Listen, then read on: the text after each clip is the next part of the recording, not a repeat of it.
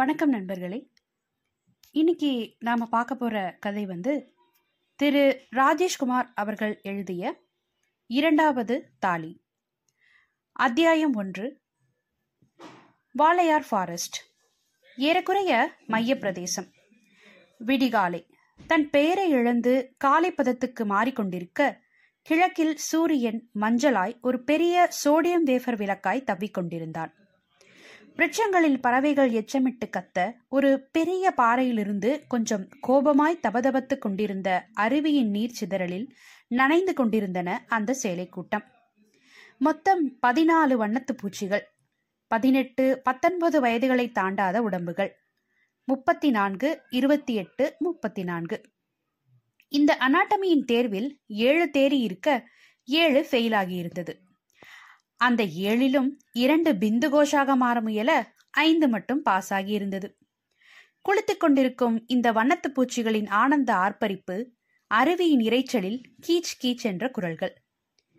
தண்ணி ரொம்பவும் ஜில்லுன்னு இருக்குடி. ஒரு மணி நேரம் சேர்ந்த மாதிரி குளிச்சா ஜன்னி வந்துடும் போல இருக்கே தைரியமா குளிடி சித்ரா. அப்படி ஜன்னி வந்துட்டாலும் உன்னோட சங்கர் இந்த காட்டுல தான் இருக்காரு. கூப்பிட்டு விட்டா உடம்ப தேய்ச்சி சூடேத்திடுவாரு. சி பொடி. நீ எப்பவும் அசிங்கமாக தான் பேசுவ. நீயும் உன்னோட ஆளும் அசிங்கமாக என்ன வேணாலும் பண்ணலாம். நான் பேசின என்னடி தப்பு? நீ பாத்தியாடி? அதை பார்க்க வேற வேணுமாடி? கோயம்புத்தூர்ல இருக்க அத்தனை தேட்டர்களோட பால்கனி கார்னர் சீட்டுகளுக்கும் வாய் இருந்தா அது சிதம்பரம் பூங்கா மைதானத்துல ஒரு ஞாயிற்றுக்கிழமை சாயங்கால நேரத்துல நாற்பது ஸ்பீக்கர் செட் வச்சு நாலு மணி நேரம் பேசுமே. அந்த சித்ராவுக்கு தாங்கவில்லை. விருட்டென்று திரும்பி ஒரு பாறையின் நுனியில் உட்கார்ந்து மஞ்சளை இழைத்து கொண்டிருந்த சுபமதியை நோக்கி கத்தினாள். சுபமதி இந்த ஆஷாவை பாத்தியாடி. இல்லாதது பொல்லாததுமா அள்ளி கொட்டுறா நான் என்னைக்காவது சங்கர் கூட சினிமா போயிருக்கேனா? நீயே சொல்லுடி. சுபமதி மஞ்சளை உள்ளங்கையில் தேய்த்து நெற்றிக்கு தடவி தடவியபடியே சிரித்தாள். ரம்யமான பல்வரிசை. நெருக்கி கட்டிய மல்லிச்சர மாதிரி தோன்றியது. ஏண்டி ஆஷா அவளை சீன்ற? சித்ரா என்னைக்காவது அவ ஆளோட சினிமாவுக்கு போயிருக்காளா? அபாண்டமா எதையும் சொல்லாத. அவ வாரத்துக்கு ரெண்டே தரம் வீட்டுல ஏதாவது காரணத்தை சொல்லிட்டு சங்கரோட மழம்புழா டேமுக்கோ இல்லனா ஆலியா டேமுக்கோ போய் ஒரு ராத்திரி கெஸ்ட் ஹவுஸ்ல தங்கி தூங்கிட்டு வருவா. அவ்வளவுதான். சினிமாவுக்கு போனதா நீ சொல்றது பொய். எல்லோரும் சிரித்த சிரிப்பில் அருவியின் சத்தம் இரண்டு நிமிஷத்துக்கு தற்காலிகமாய் செத்து போனது. சித்ரா வெட்கம் கலந்த கோபத்தோடு சுபமதியை அடிப்பதற்காக கையை ஓங்கி கொண்டு போக சுபமதி மஞ்சள் பூசிக்கொண்ட முகத்தோடு பாறைக்கு பாறை தாவிக்கொண்டே ஓட ஒரே இரைச்சல் திடீரென இரைச்சல் நின்றது. டி கல்யாண பூசணிக்கா வருது ஒருத்தி கத்தினாள். எல்லோரும் சிரிப்பை நிறுத்தி கொண்டு மௌனமாய் குளிக்க ஆரம்பித்தார்கள்.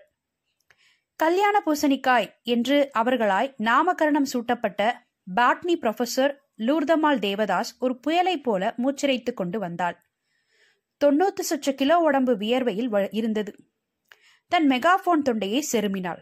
குரலும் கோபமும் கைகோத்து வந்தன. என்ன? எல்லாரும் குளிச்சாச்சா? இன்னும் இல்லை மேடம் எவ்வளோ நேரம் தான் குளிப்பீங்க? ஏழு மணிக்கு வந்தீங்க. இப்போ மணி எவ்வளவு தெரியுமா? ஏழரையா மேடம் ஆஷா கேட்டாள். உன்னோட தலை. இனிமே ஏழரை மணி சாயந்தரம் தான் வரும். இப்போ மணி எட்டரை. ஒன்றரை மணி மணி நேரமா குளிச்சுட்டு இருக்கீங்க? டைம் போனதே தெரியல மேடம் லூர்தம்மாள் தன் தொண்டைக்கு எக்ஸ்ட்ரா சவுண்ட் சிஸ்டத்தை பொருத்தி கொண்டாள். எப்படி தெரியும்? நாம இந்த ஃபாரஸ்டுக்கு பிக்னிக் வரல. நம்ம படிப்பு சம்பந்தப்பட்ட ஹெர்பேரியம் பிளான் கலெக்ஷனுக்காக வந்திருக்கோம்னு ஒவ்வொருத்தையும் நினைச்சா அப்படி ஜாலியா கொட்டமடிக்க மனசு வராது. ம் come on quit the falls quick நீங்க அருவியை விட்டு நகர்ந்தாதான் ப்ரொஃபசர் சண்முகராஜன் தன்னோட ஸ்டூடெண்ட்ஸை கூட்டிக்கிட்டு இங்க குளிக்க வர முடியும். இதோ குளிச்சாச்சு மேடம் ஒவ்வொருத்தியாய் அருவியை விட்டு விலகி கொண்டிருந்தார்கள். கடைசியில் சுபமதி மட்டும் நீர் சிதறலில் இருந்தாள். என்ன சுபமதி? உனக்கு தனியா அந்த பாறை மேல ஏறின்னு சொல்லட்டுமா? லூர்தம்மா கத்தினாள். வேண்டாம். உங்களால அந்த பாறை மேல ஏற முடியாது. ஒரே பாசி வழுக்கி வழுக்கி விடும். எல்லோரும் சிரிக்க லூர்தம்மாள் தன் மூக்கு கண்ணாடியை விருட் என்று கழற்றி கையில் வைத்துக்கொண்டு சுபமதியை நெருப்பாய் முறைத்தாள். என்ன கேலியா? சாரி மேடம் பேசுறத பேசிட்டு சாரி சொல்லிட்டா சரியாயிடுமா? ஊருக்கு போனது உங்க அப்பா கிட்ட உன்னை பத்தி கொஞ்சம் பேசணும். என்னோட கல்யாணத்துக்கு இன்னும் கொஞ்ச நாள் போகட்டும் மேடம் இப்பவே அதை பத்தி அப்பா கிட்ட பேசாதீங்க.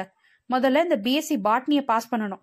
ஸ்டாப் இட் நாட்சன்ஸ் லூர்தம்மாள் தன் இருபது கிலோ வலது காலை இரண்டடிக்கு உயர்த்தி தரையை டொம் என்று மிதித்தாள்.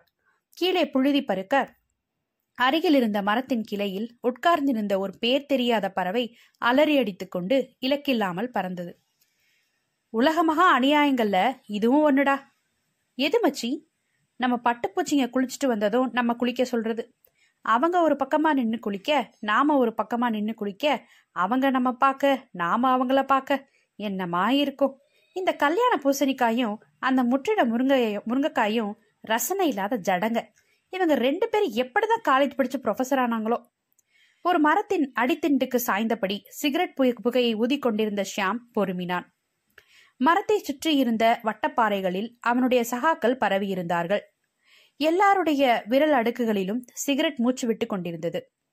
தலைக்கு மேலே இருந்த ராபின் ஃப்ளூ ஆகாயத்தில் கேரள மேகங்கள் திருட்டுத்தனமாய் தமிழ்நாட்டின் பார்டருக்குள் நுழைந்து கொண்டிருந்தன.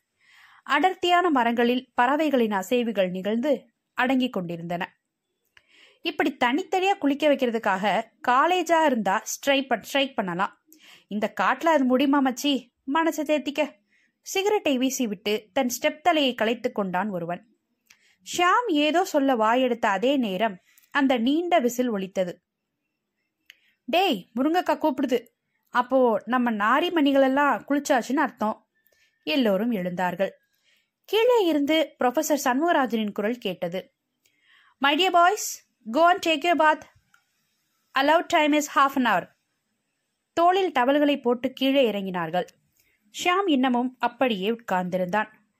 எதிர்ப்புற சரிவில் அவனுடைய பார்வை இறங்கியிருந்தது ஷியாம் நீ வரலையா? ஷியாமின் கஞ்சா தோஸ்த் பாபு அவனை தோலை தொட்டான். அவங்களாம் போகட்டும். நாம அப்புறமா போகலாம். நீ இப்படி உட்கார். அங்க பாத்தியா? உன் ஒண்ணு எப்படி வருதுன்னு? பாபு பார்வையை சரிவில் போட்டான்.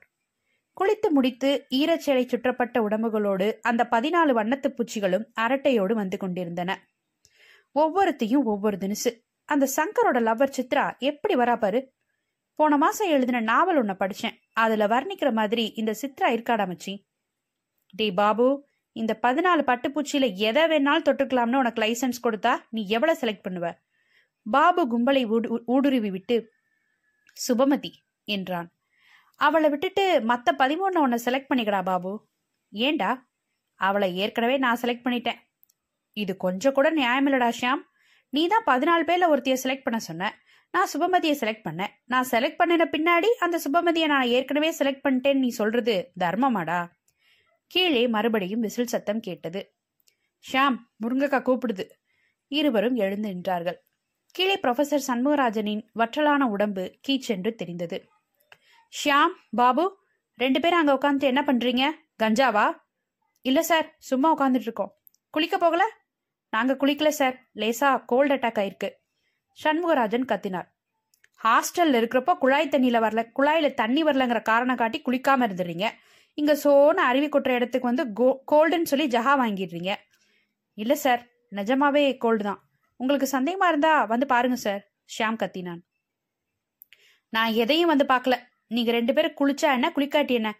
இந்த தேசத்துல எதுவும் அதிசயமா நடந்து போறது இல்ல சரியா ஒன்பது மணிக்கு டென்ட்டுக்கு வந்துடணும். இன்னைக்கு ரொம்பவும் ரேரா கிடைக்கிற சில ஸ்பெசிமனை தேடிக்கிட்டு ரொம்ப தூரம் ஃபாரஸ்ட்குள்ள போக போறோம். திரும்பி வர சாயந்தரம் ஆயிடும். சண்முகராஜன் சொல்லிக்கொண்டே நகர்ந்து விட்டார். ஷியாமும் பாபுவும் ஒரு ஒருவரை ஒருவர் பார்த்து கொண்டார்கள். ஷியாம் கிசுகிசுப்பாய் பேச்சை ஆரம்பித்தான். பாபு முருங்கா சொன்னதை கவனிச்சியா? கவனிச்சேன். இன்னைக்கு ஃபாரஸ்ட்குள்ளார ரொம்ப தூரம் போக போறோமா? ம். சுபமதியை அமைக்கிடலாமா? ஷியாம் என்னடா குரல் நடுங்குது? ஷியாம் நிஜமாவே உனக்கு அந்த விபரீதமான ஆசை இருக்கா? சுபமதி நீ நினைக்கிற மாதிரி சாதாரண பெண் இல்ல. பெரிய இடம். நீ அவகிட்ட ஏடா கூடமா நடக்க போய் அது அவ வெளியே சொல்லிட்டா? அப்புறம் அசிங்கம் உனக்கு தான் சிரித்தான் ஷியாம். அவளாலே வெளியே சொல்ல முடியாதபடி மடக்க போறேன். இந்த ஹெர்பேரியம் பிளான் கலெக்ஷன் கேம்ப் இன்னும் பதினஞ்சு நாளைக்கு இருக்கும். அந்த பதினஞ்சு நாளைக்குள்ள அந்த சுபமதி அசுபமதி ஆயிடுவா. நீ ஆபத்துல மாட்டிக்க போற ஷியாம். இந்த அஞ்சு வருஷத்துல நான் நினைச்ச பெண்ணை தொடாம இருந்ததுல பாபு. இந்த சுபமதி கொஞ்சம் ரிஸ்கி டைப் தான். நான் ஒத்துக்கிறேன். ஆனா நிச்சயம் அடக்கிடுவேன். ஏமாந்து அவமானப்பட புரட்சியாம். ஷியாம் நெவர் சேலஞ்ச் சேலஞ்ச் கட்டை விரலை உழைத்தான் ஷியாம்.